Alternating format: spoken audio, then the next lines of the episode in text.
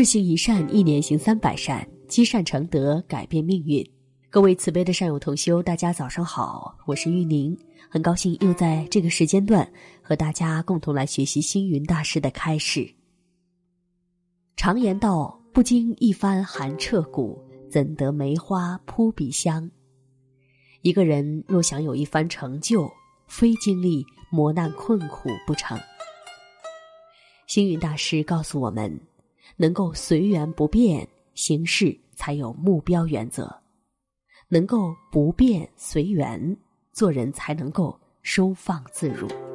有位年轻人到乡间旅行，看到老农把草料放在茅屋的屋檐上，让牛将够着吃。他很奇怪，于是问：您为什么不把喂牛的草放在地上，方便让它吃呢？老农答道：这草的草质不好，我要是放在地上，它不屑一顾；而我放到让它勉强够得到的屋檐上，它就会努力去吃，直到吃个精光。青年人的成长必须经受磨砺，唯有这样才能成才。在磨砺当中，青年人难免有一些误区，犯一些错误。那么，青年人在成长的过程当中，普遍存在哪些问题呢？第一，求快而不耐烦。青年立志，往往容易出发心容易，恒常心难持，总想一步登天，不懂得养生积厚，因此难成大器。强摘的花不香，强摘的果不甜。一棵强健的树，根要扎得深，枝叶才会茂盛。常常移动它，这树如何生长茂盛？所谓滚石不生苔。常常更换工作，做事不久，磨练不够，如何能够成为坚固不移的磐石呢？年轻人要想成功立业，要能够经久而不懈怠，久炼成钢。第二，理想而不实际。青年人在人生规划上敢于筑梦，但是往往虚浮不切实际，空有幻想而不能够稳扎稳打的实践。有了理想，就要身体力行。所谓天下大事必作于细，古今事业须成于实。务实当中有理想，理想当中要务实，否则建筑在海市蜃楼的理想就落为妄想了。第三，怨人而不责己。有的年轻人做一行怨一行，总觉得自己怀才不遇，不受人赏识，遇到挫折，发现事情不顺利，不如预期，不反省自己，一个劲儿地怪别人，怨环境。人最大的弱点就是护短，复藏自己的过失，不肯改进。